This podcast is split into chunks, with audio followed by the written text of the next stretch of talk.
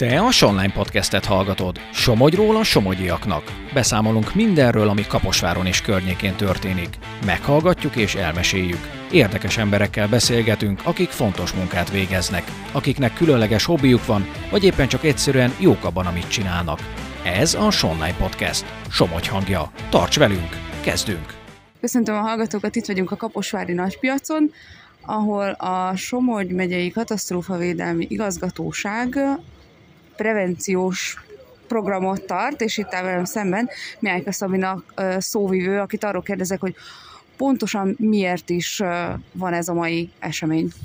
Az adventi időszakban is számos veszély leselkedik a lakosságra, és pontosan erre szeretnénk rávilágítani a mai napon.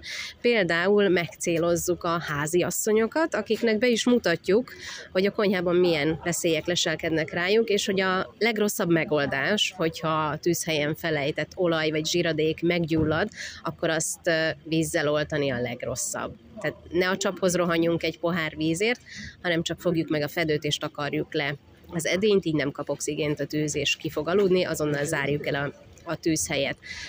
Be fogják mutatni a kollégák, hogy ha vizet öntünk a meggyulladt zsiradékra, akkor hogyan vetődik ki ez a forró olaj, és, és milyen nagy lánggal tud égni, ami meggyújtja ugye a, a konyha bútorait, és akár leéket pár perc alatt az egész konyhai berendezés is illetve arra hívjuk fel még a figyelmüket, hogy például nagyon sok esetben zárlat okoz tüzet az ünnepek során. Sokat vannak otthon a családok, általában túlterhelik a hálózatot, nagyon sokan ugye már feldíszítették a lakásokat kívül-belül különböző fényfüzérekkel.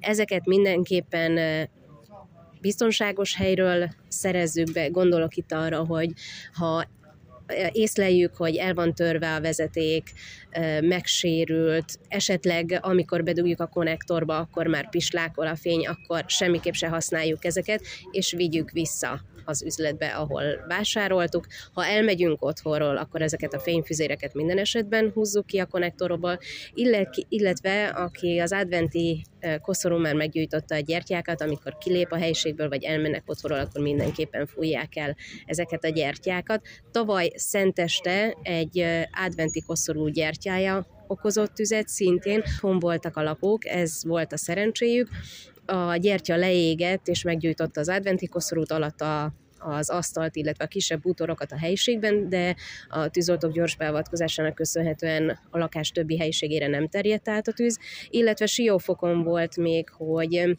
a család elment otthonról, és egy elemes gyerekjáték okozott tüzet, és mire hazaértek a lakás szinte teljesen kiégett, kormozódott, úgyhogy a családnak, rokonoknál kellett tölteni az ünnepeket. Ezért intünk mindenkit óvatosságra az ünnepek alatt is. Ide is jöhetnek a háziasszonyok, vásárlók, hogy tanácsot kérjenek a kollégáktól? Abszolút, mindenféleképpen várjuk őket a kérdéseikkel is, sőt, még egy tűzvédelmi tesztet is kitölthetnek. Hogyha valaki ezt százszázalékosra tölti ki, akkor hazavihet magával egy ajándékfüstérzékelőt is, ami nagyon jól jöhet minden háztartásban, hiszen már a tűz kezdetekor illetve a füst megjelenésekor azonnal jelez a lakásban lévőknek, akik időben el tudják hagyni az otthonukat, és a tűzoltók annál több értéket tudnak megmenteni.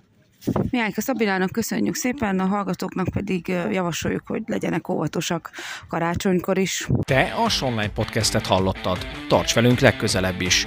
További érdekes tartalmakért lapozd fel a Somogyi hírlapot, olvasd a sonline.hu-t, kövess minket a Facebookon és a TikTokon is. Helyi tartalmakért hallgasd a Hírefem adásait a 97.5 frekvencián.